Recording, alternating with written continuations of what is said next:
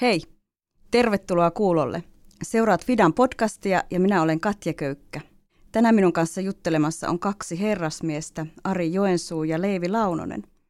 Te molemmat olette perehtynyt työelämän monenlaisiin kiemuroihin ja tutustuneet eri kulttuureihin ja mulla on nyt huikea mahdollisuus vähän kuulostella, että mitä te oikein ajattelette maailmanmenosta ja varsinkin työetiikasta.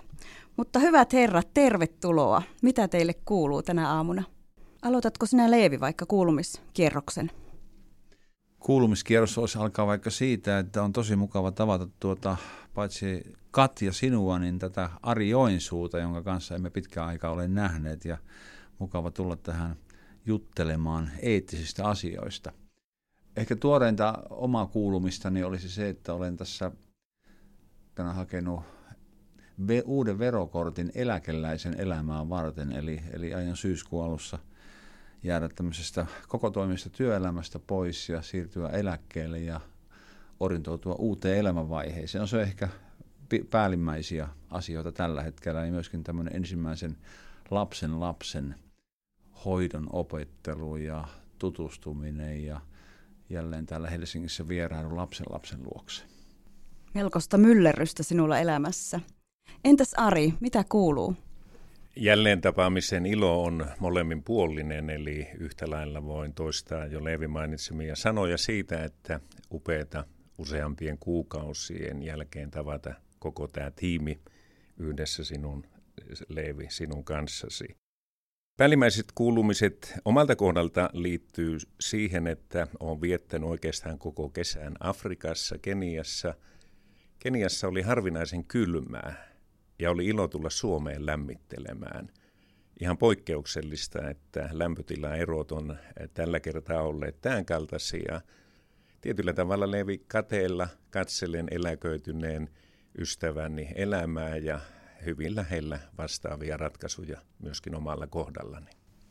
Ari, sä oot kotoisin Torniosta, asunut pitkään Lahdessa, mutta vielä pitempään ulkomailla. Ja oot kertonut mulle, että sun vanhemmat on Karjalasta ja Pohjanmaalta. Minkälaisen eettisen perinnön sä sieltä kotoa oot napannut mukaasi? Mä luulen, että yksi hyvin keskeinen eettinen periaate on ollut se, että on oppinut ymmärtämään yhteisöllisyyden merkityksen – joka ei anna sijaa sille, että liiallinen individualismi saisi olla ohjaamassa mun elämän arvoja ja päätöksiä. Tämä elämän rikkaus on ollut mahdollistamassa myöskin sen, että sitten eri puolilla työtä tehdessä juuri tätä perintöä on voinut pohtia yhdessä työtovereitteni kanssa niin Etelä-Amerikassa kuin sitten Afrikassa, jossa, kuten totesin, nykyisin asumme. Sä oot Leevi samasta heimosta kuin minä, eli me ollaan savolaisia. Ja sä oot kertonut, että sun elämänpiiriä on leimannut ortodoksisuus, körtit ja helluntalaiset. Mitä tämmöinen elämän eettinen ajattelu on sulle opettanut näiden taustojen kautta? Selvästi viittaat minun lapsuuden kotikylääni siellä, siellä Pohjois-Savossa, jossa todella oli vahva herännäisyys, perinne ja, ja herännäisyysyhteisö pohjalla. Sitten siellä oli vapaakristillisiä yhteisöjä, helluntalaisia vapaakirkollisia ja evakkona tulleita ortodokseja myöskin. Ja yksi jollain tavalla elämäni arvo, jonka jo lapsuudessa olen itseeni imennyt, on tällainen tietynlainen kunnioitus erilaisia kristittyjä kohtaan ja erilaisia kristillisiä yhteisöjä kohtaan. Ja tätä perintöä minä olen – kantanut sitten kaikki nämä vuosikymmenet. Niin kuin molemmat olette sanonut, niin teillä on hurjan laaja kokemus ja Leevi, oot jo eläkkeelle siirtymässä kovaa vauhtia. Mutta mielenkiintoista olisi kuulla se, että mistä te olette tullut tähän hetkeen? Kerrotteko lyhyesti jotenkin teidän elämän tarinan, että mitä kaikkea siihen on sisältynyt ja varsinkin nyt kun pohditaan tätä elämän eettisiä pelisääntöjä, niin miksi just sitä te olette ryhtyneet pohtimaan myös ammattinne kautta. Kerrotko Leevi eka ja sitten Ari seuraavaksi? Niin minähän 13 vuotta olen toiminut Aikamedian lehtitoimituksessa vastaavana päätoimittajana ja, ja lehtiä olemme tässä viime vuodet tehneet ja mediaa muutenkin. Mutta että sitä ennen minulla oli suurin osa työhistoriaani kouluelämässä. Olin luokanopettajana, rehtorina, koulutomijohtajana, kehityspäällikkönäkin vähän aikaa ja erilaisia, ja, ja myöskin tutkijana tutkimuspuolella Jyväskylän yliopistossa sitten muutaman vuoden. Ja kaikki liittyy kouluun. Ja e, tässä kouluelämässä ja koulun hallinnoimisessa ja tutkimisessa minua kiinnosti erityisen paljon arvomaailma ja kasvatuksen arvot ja kasvatuksen etiikka. Ja kiinnosti niin paljon, että sitten oman vaatimattoman väitöskirjankin pusersin juuri tästä kasvatuksen etiikasta. Ja sillä tavalla tähän eettiseen ajatteluun olen itse tullut sisälle, että oikeastaan kouluelämä pohtiessa näin tärkeänä kaiken tiedollisen kasvatuksen ja, ja tämmöiset koulun oppimääriin liittyvät kysymykset, mutta koko ajan minua enemmän kiinnosti tällainen vähän syvällisempi sosiaalinen kasvu ja, ja eettinen kasvu ja se, mitä kasvatusyhteisö pystyy näissä asioissa tekemään ja sitä kautta sitten eettisiin arvoihin sisälle ja jollain tavalla sitten myöskin tässä journalismissa ja lehtitoimitustyössä jatkuvasti on törmännyt tällaisiin eettisiin kysymyksiin. Kyllä, kyllä lehtitoimituksessakin päivittäin ovat tämmöiset eettiset ratkaisut läsnä, mitä kerrotaan, millä tavalla kerrotaan, mitä ei voi kertoa. Ne on periaatteellisia eettisiä kysymyksiä ja niitä sitten myöskin tässä lehtityössä on tullut pohdittua. Mun kohdalla tavallaan linkittyminen näihin eettisiin arvoihin liittyy eh, elämäntyöhön eh, latinalaisessa Amerikassa ja eh, Afrikassa, jota on pitkälti ollut tukemassa Suomen ulkoministeriö kehitysyhteistyön merkeissä.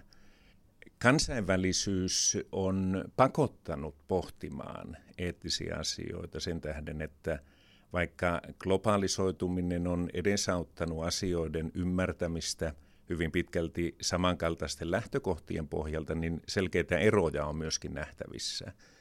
Muistan aikanaan Poliviassa, kun luimme polivialaisten työtovereitteni kanssa eh, laadittua listaa vähiten korruptoituneista maista, niin oli ilo todeta silloin, että Suomi oli kaikkein vähiten korruptoitunut maa. Ja luonnollisesti polivialaiset ystäväni kysyivät, että miten tämä on mahdollista – Bolivia löytyi toiseksi viimeiseltä sijalta. Ja ne leikillisesti sanoo, että ne ei jäänyt viimeiseksi sen takia, että maksu vähän, ettei ne jäänyt viimeiselle sijalle. Tämän tähden uskon, että eh, työtäni on ollut ohjaamassa hyvin pitkälti juuri se lähtökohtainen kysymys, jonka työtoverini teki. Mitä me Suomessa on tehty erillä tavoin verrattuna sitten moniin latinalaisen Amerikan maihin. 1908 Manuel González Prada-niminen henkilö kirjoitti eräästä maasta näin, että heidän maa on yhteisö, jossa rikkoutuneella sormella koitetaan hoitaa märkivää haavaa. Sillä pyrittiin kuvaamaan sitä, miten korruptoituminen on hyvin pitkälti yhteisössä vaikuttava ongelma. Ja tuon kautta lähdimme pohtimaan, onko olemassa niitä yhteisiä tekijöitä – joiden kautta voitaisiin oppia tällaista vertaistukea käyttämällä niitä arvoja ja asioita, jotka voisivat olla edesauttamassa tilanteen kehittymistä. Itse tein myöskin oman väitöskirjani aikanaan liittyen juuri siitä, millä tavoin eh, latinalaisessa Amerikassa ohjataan joihinkin perusarvoihin, joiden myötä nuoret oppii tekemään sen kaltaisia valintoja elämässään – jotka edesauttaisi selkeään eettisyyteen niin, että eettisyyttä ei ensisijaisesti ohjaisi itsekeskeiset arvot, vaan sen kaltaiset yhteisölliset arvot, joissa huomioidaan yhteisöä parhaiten palvelevat tekijät. Tähän on pakko kommentoida tähän Suomen tilanteeseen, kun, kun seuraat kansainvälisesti ja pystyt vertailemaan tällaista yhteiskuntienkin arvopohjaa, niin – niin kuin tiedämme, että Suomi on sijoittunut hyvin tässä arvovertailussa kansainvälisesti usein, niin väittäisin, että kyllä meillä Suomessa kirkko, mutta myöskin koulu on ollut tosi tärkeä tällaisen eettisen arvopohjan luoja. Kun itse tutkin suomalaisen koulukasvatuksen arvoja lähtien 1860-luvulta, jolloin Suomeen koululaitos perustettiin, niin ihan sieltä 1800-luvun puolivälistä asti on ollut äärimmäisen tärkeitä koulukasvatuksen arvoja, rehellisyys, lainkuuliaisuus, ahkera työnteko, ahkeruus, toisten auttaminen ja huomioiminen, tämmöiset niin klassiset eettiset arvot ja ihanteet ja, ja myöskin, myöskin tämmöinen niin kuin yhdenvertaisuus ja tasa-arvoisuus ja oikeudenmukaisuus, mitkä tänäkin päivänä ovat tärkeitä arvoja.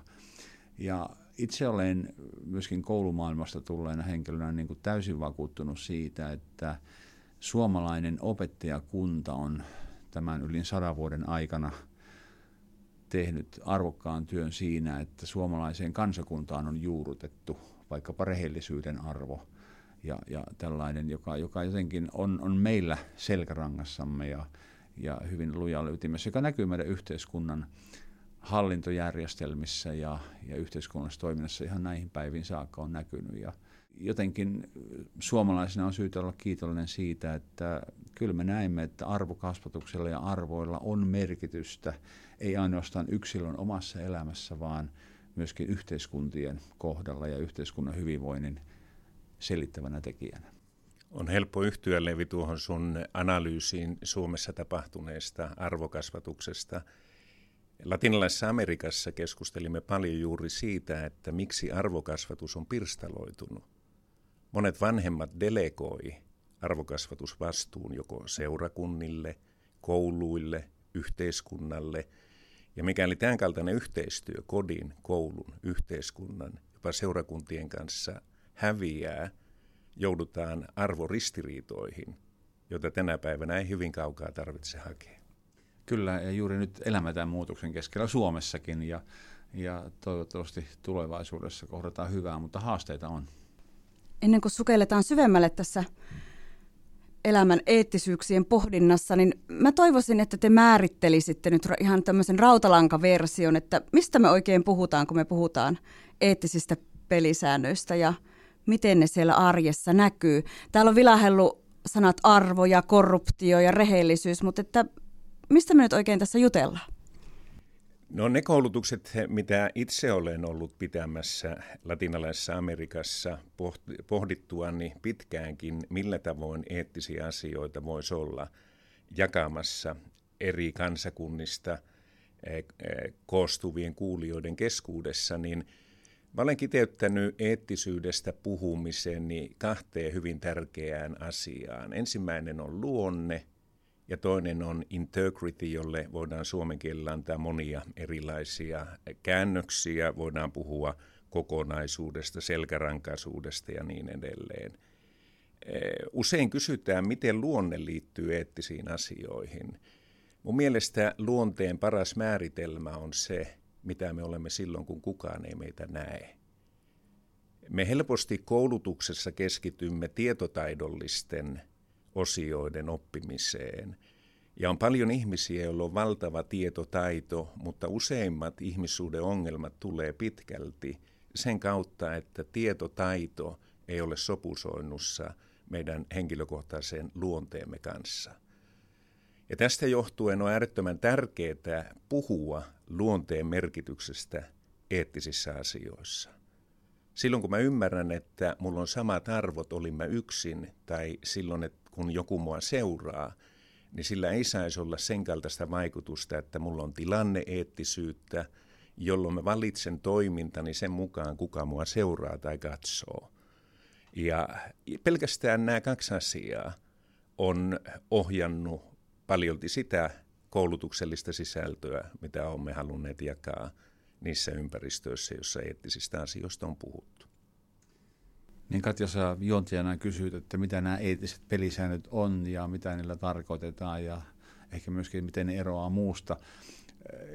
Itse olen lähestynyt tätä kysymystä myöskin niin, että koko yhteiskunnallinen elämähän nojaa ja toimii arvojen varassa, jota on monenlaisia arvoja. Meillä on taloudellisia arvoja, sosiaalisia arvoja, esteettisiä taidearvoja, ja, ja niillä on omat instituutionsa kaikilla näillä erilaisilla arvoilla, jotka niitä arvoja heijastavat. Ja, ja, ja koko yhteiskunta toimii näin, mutta että mikä ero sitten on puhua etiikasta ja eettisistä arvoista on ehkä se, että eettisillä arvoilla ja etiikalla on erityisluonne.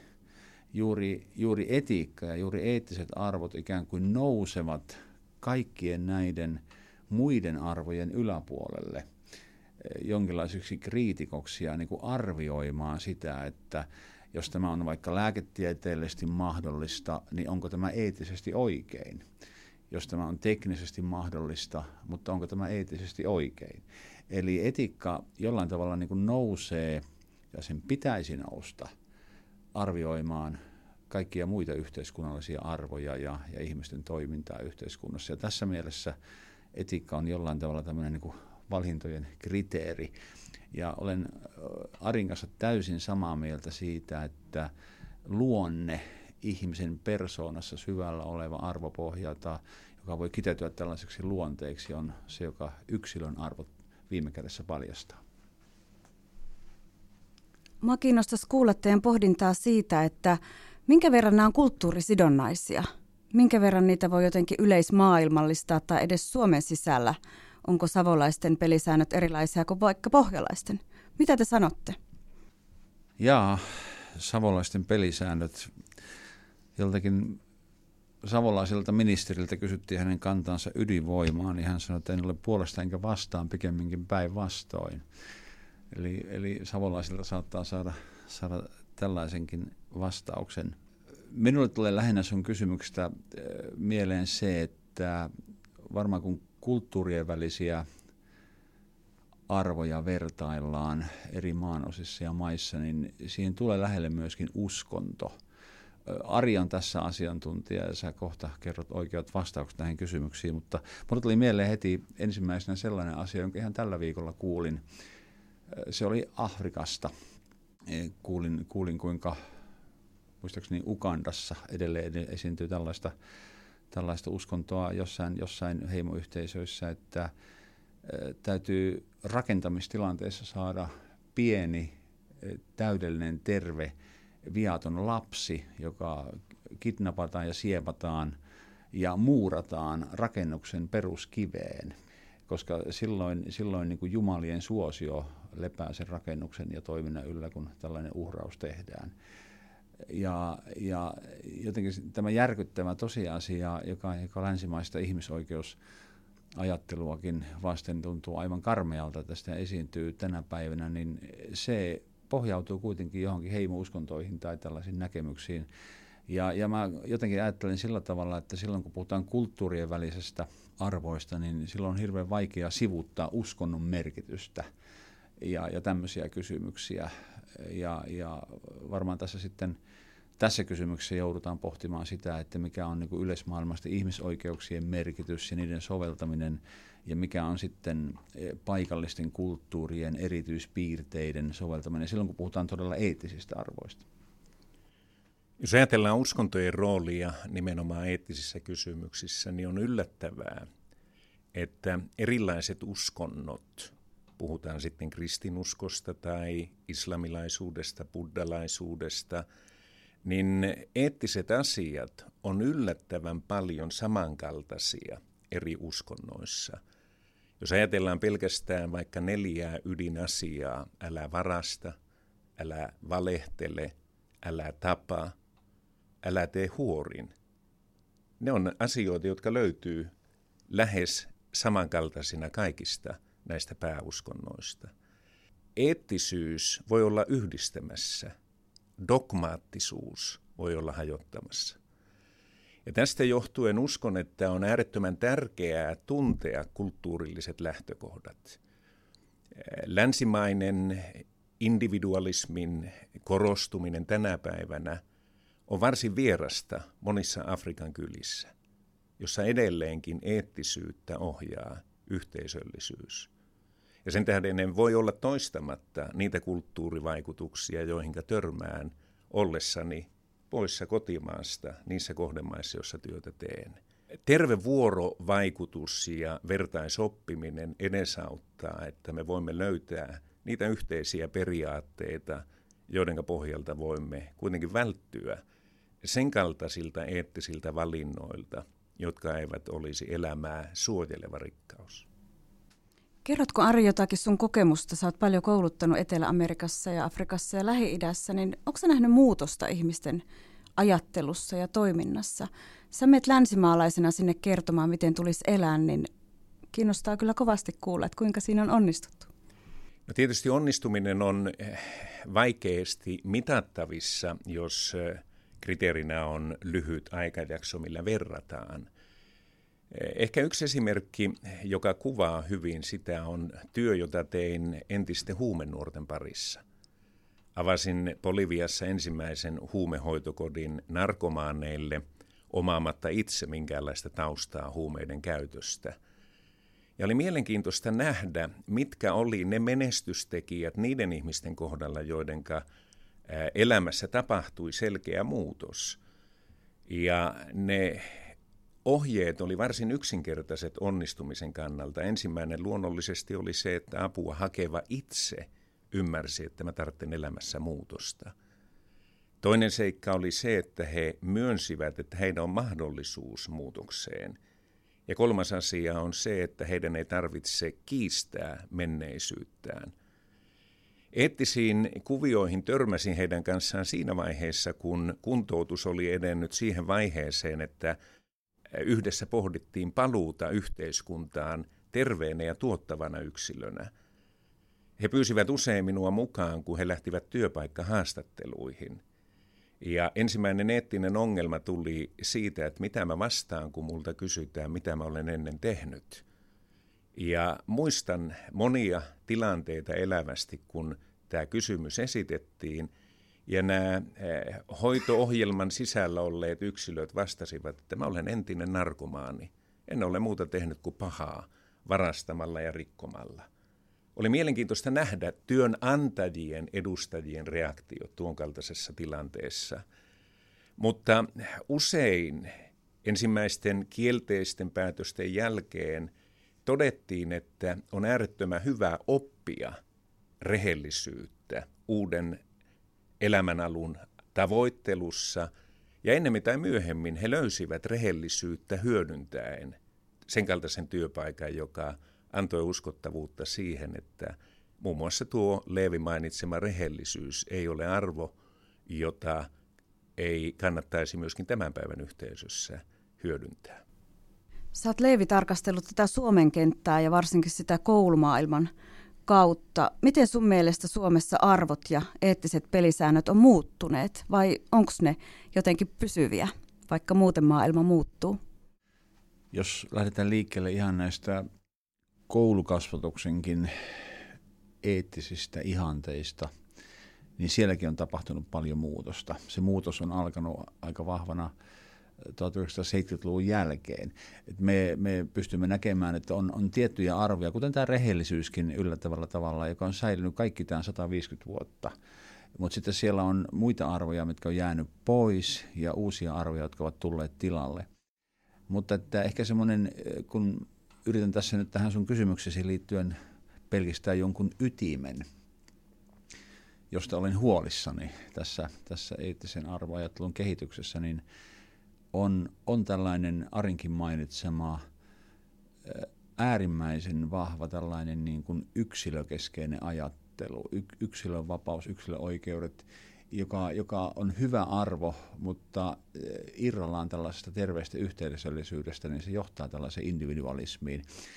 Ja nimenomaan tässä eettisessä ajattelussa olen huolissani siitä, että, että oikeastaan niin kuin koko länsimaisessa etiikassa on tapahtunut jo tällainen tietynlainen irtautuminen 2000 vuoden jälkeen siitä, että että kun puhutaan hyvästä elämästä tai, tai, tai eettisistä asioista, niin puhutaan aika rajoitetussa mielessä vaan yksilön oikeudesta, yksilön vapaudesta, irrallaan sitä pohdintaa, että mitä laajassa mielessä on yksilönkin hyvä elämä, mihin se liittyy, mit, mitä on moraalinen hyvä, eettinen hyvä kokonaisvaltaisena elämän sisältönä – suorastaan niin kuin minulle henkilökohtainen eettinen kysymys on se, että mitä tapahtuu yhteiskunnalle, joka irrottaa tasavertaisuuden arvon kaikista muista hyvän elämän eettisistä arvoista ja lähtee operoimaan pelkästään tällä yhdellä arvolla, joka on irti vastuusta, irti muista hyvän elämän eettisistä kivijaloista. Ja mä jotenkin e-, elämme ehkä tällä hetkellä semmoista kulttuurimurrosta, missä, missä tämän eti, eettisen ajattelun kohdallakin on syytä olla tarkkana, että, että niin hyvä arvo ja eettinen arvo ja tosi tärkeä arvo, kun on tasa-arvo ja yhdenvertaisuus, niin se ei toimi pitkän päälle irrallaan muista hyvän elämän arvoista ja yhteisöllisyydestä, minkä Ari sanoi, siitä, että me jaamme samaa elämää tässä yhteisössä toistemme kanssa. Tässä suoraan sanottuna kaipaa jo vanhan Aristoteleen arvoja, joka joka tuota, opetti aikanaan, että hyvä elämä ei ole kenenkään yksityisomaisuutta. Se on aina sellaista, mitä se yhteisö jakaa keskenään. Ja silloin ainoa tie on, että me jaamme hyvät, hyvät yhteiset arvot keskenään. Itse ajattelisin vielä sellaista ilmiötä, mikä tänä päivänä varsinkin nuorten parissa on hyvin tyypillistä, on se, että halutaan asioita mahdollisimman nopeasti – Eettisiä peruskäsitteitä on oikea ja väärä, hyvä ja paha. Usein me teemme valintoja hyvän ja pahan suhteen ja me priorisoimme hyvää pahaa keskustelua enempi kuin oikea väärä. Ja sen tähden, kun ajatellaan nopeita ratkaisuja, ajatellaan vaikka nopeaa tyydytystä elämän eri aloilla. Tiedetään, mitä on hyvä elämä, halutaan nopeasti tyydytystä siihen mielikuvaan, mikä on hyvää elämää, mutta usein sitten rikotaan niitä rajoitteita, jotka liittyvät oikeaan ja väärään. Yhtä lailla nopeutta halutaan elämän voittoa ajatellessa taloudellisella rintamalla tai onnistumisessa. Ja itse lapsena ja nuorena ollessani minua kannustettiin asettamaan pitkän ajan tavoitteita – ja silloin ymmärsi, että hyvä elämässä liittyy oikeisiin valintoihin, joista on myöskin maksettava ajallisesti mitattuna tietty hinta. Kaikki tavoittelemisen arvoinen ei tule tässä ja nyt. Sen tähden eettinen keskustelu edellyttää edelleenkin sitä, että hyvä ja paha tai hyvän ja pahan välinen keskustelu ei jää vaan siihen, että – annetaan lupaa niiden hankkimiselle rikkomalla oikea tai väärä periaatteita. Edelleenkin olen sitä mieltä, että moni hyvä asia elämässä edellyttää pitkäjännitteisyyttä. Tähän voisi jatkaa, että tämä oikean ja väärän eettinen periaate, eh, senhän pitäisi lähtökohdissa olla, niin kuin Immanuel Kant sanoi, niin kuin niin kuin yleispätevä laki riippumatta tunteista. Eli jos me tavoitamme eettisesti oikean periaatteen, niin sen pitäisi olla oikea äh, täysin riippumatta siitä, miltä jossain tilanteessa meistä tuntuu. Ja nyt, nyt, nyt tavallaan länsimaisen kulttuurin ongelma on se, että meillä on tahtonut kääntyä se niin päin, että se mikä minusta tuntuu jossain hetkessä hyvältä, se täytyy olla oikein, koska se tässä hetkessä tuntuu niin mukavalta ja hyvältä. Eli aletaan argumentoida ja hetkellisten tunne kokemusten ja tämmöisten elämysten ja tilanteiden valossa, että kun tämä on näin hyvältä tuntuvaa, niin kyllähän tätä voi tehdä, tämä on oikein. Ja silloin ikään kuin kadotetaan koko niin kuin eettisen ajattelun looginen lähtökohta ja, ja joudutaan, joudutaan ongelmiin ja jotenkin meidän kulttuurissamme näitä ongelmia näkyy olevan. Sinulla on Ari monesta maasta kokemusta. Oot Fidassa ollut pitkään töissä ja Fida toimii useassa eri maanosassa – mutta me mennään sinne suomalaisina työntekijöinä ja sä oot mennyt sinne suomalaisina miehenä suomalaisilla arvoilla varustettuna. Miltä se tuntuu ja näetkö ristiriitaa sitten, kun sä rupeat puhumaan eettisistä pelisäännöistä, niin hyökkääkö sieltä paikalliset arvot jotenkin vastaan? Äärettömän mielenkiintoinen kysymys, jonka esitit ja voin heti todeta, että kyllä mä koen äärettömän positiivisena ja selkärankaisuutta antavana itselleni sen, että mä oon saanut kasvaa suomalaisessa systeemissä, jossa on opetettu niitä perusarvoja, jotka on antaneet elämälle selkeän suunnan.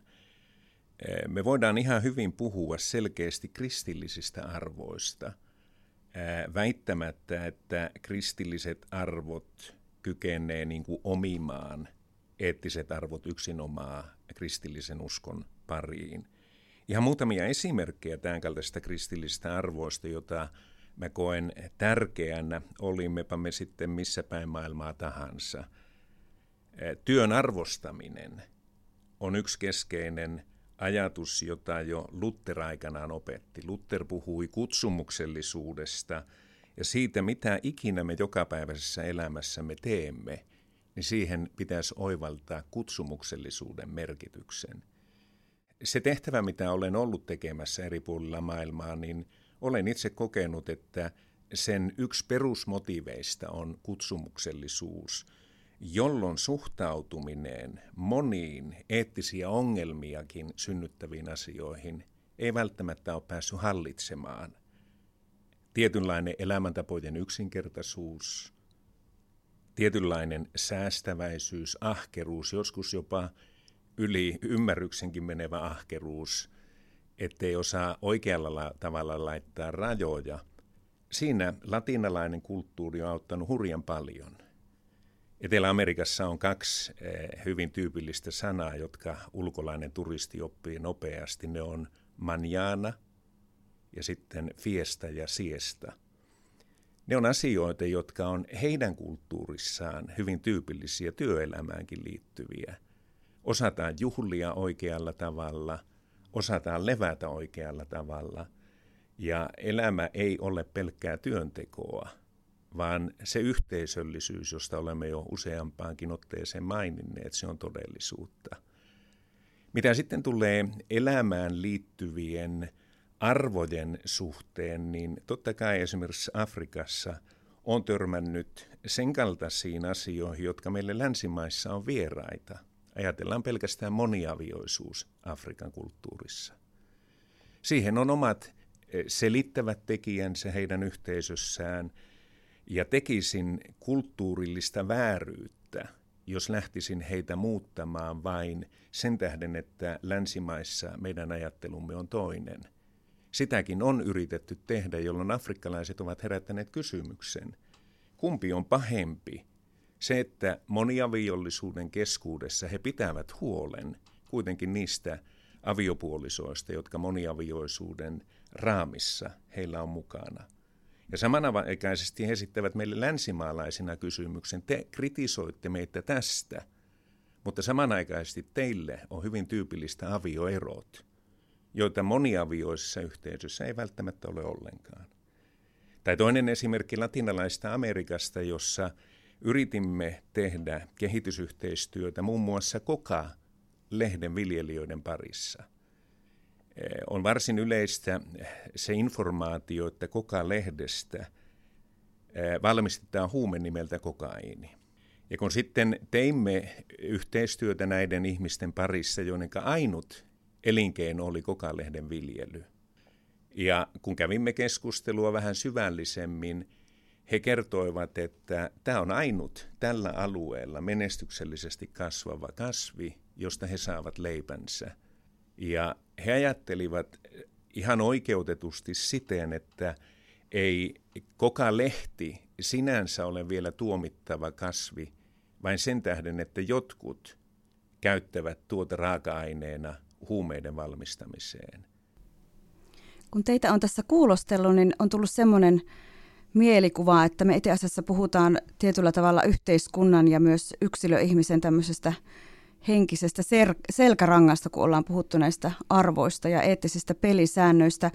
Mä haluaisin tähän loppuun teiltä molemmilta vielä kysyä, että mitä meidän nyt pitäisi tehdä ja mitä meidän pitäisi hoksata ja jotenkin mistä pitäisi pitää kiinni, että Suomessa ja myös meillä yksilöinä säilyisi tämmöinen hyvä, hyvä arvomaailma ja hyvä pohja myös tulevaisuudelle.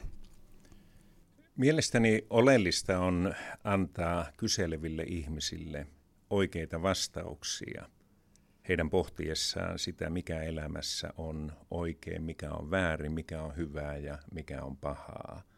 Usein me kasvattajina koemme ongelmalliseksi sen, kun lapsemme tai lapsen lapsemme tulee ja kysyy, miksi en saa tehdä jotain. Me helposti turvaudumme silloin auktoriteettiasemaan ja vastaamme, sinun tehtäväsi on totella, mitä minä sanon. Usein vastaamattomat kysymykset synnyttävät kapinallisuutta. Ja sen tähden on oivallettava se, että kun lapsi tai nuori tulee miksi-kysymysten kanssa, ne ovat erinomaisia mahdollisuuksia opettaa niitä arvoja, jotka mahdollistavat yksilön elämässä oikeiden valintojen tekemisen.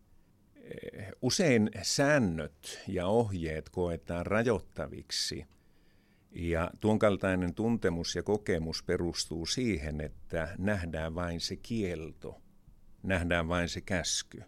Ja kuitenkin jokaisen kiellon ja käskyn takana on pyrkimys opettaa joitain periaatteita, joitain arvoja.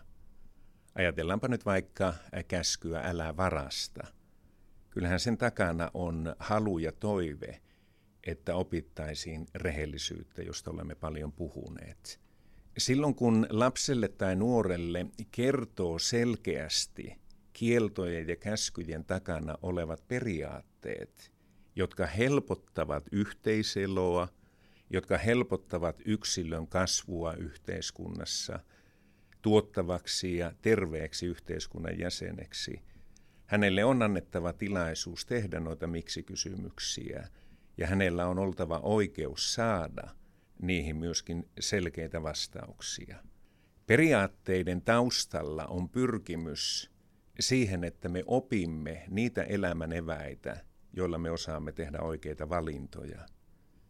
Jos mä menen kolmevuotiaan lapsen eteen ja tarjoan hänelle tikkukaramellia tai sadan euron seteliä, niin voin olla täysin varma, että se lapsi valitsee sen tikkukaramellin.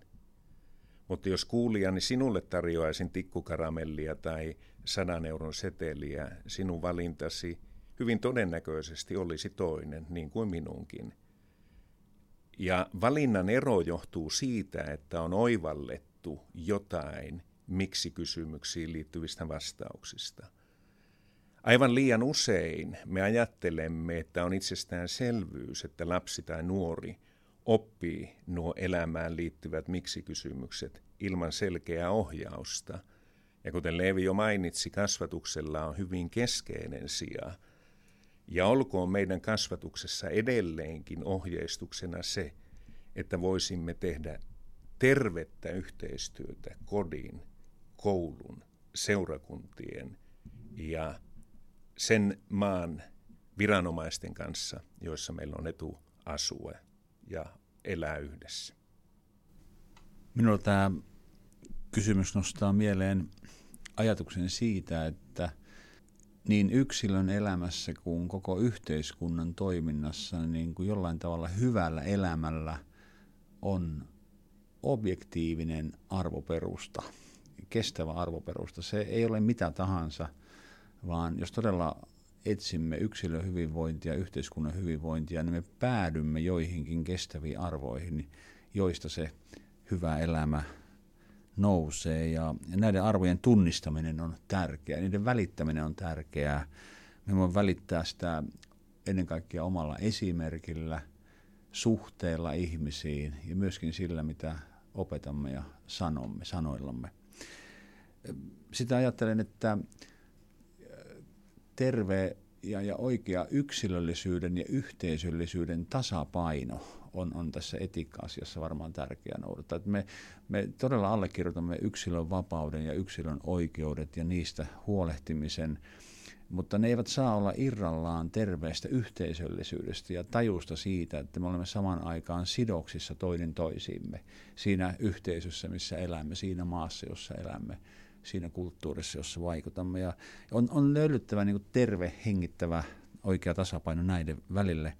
Ja ehkä vielä se, että enemmän kuin koskaan ihmiskunnan historian aikana me koko ihmiskuntana olemme sidoksissa toisiimme.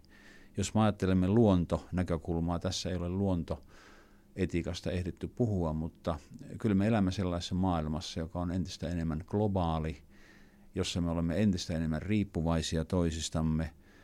täysin riippumatta siitä, mitä uskontoa tai kulttuuria tai kansalaisuutta me edustamme.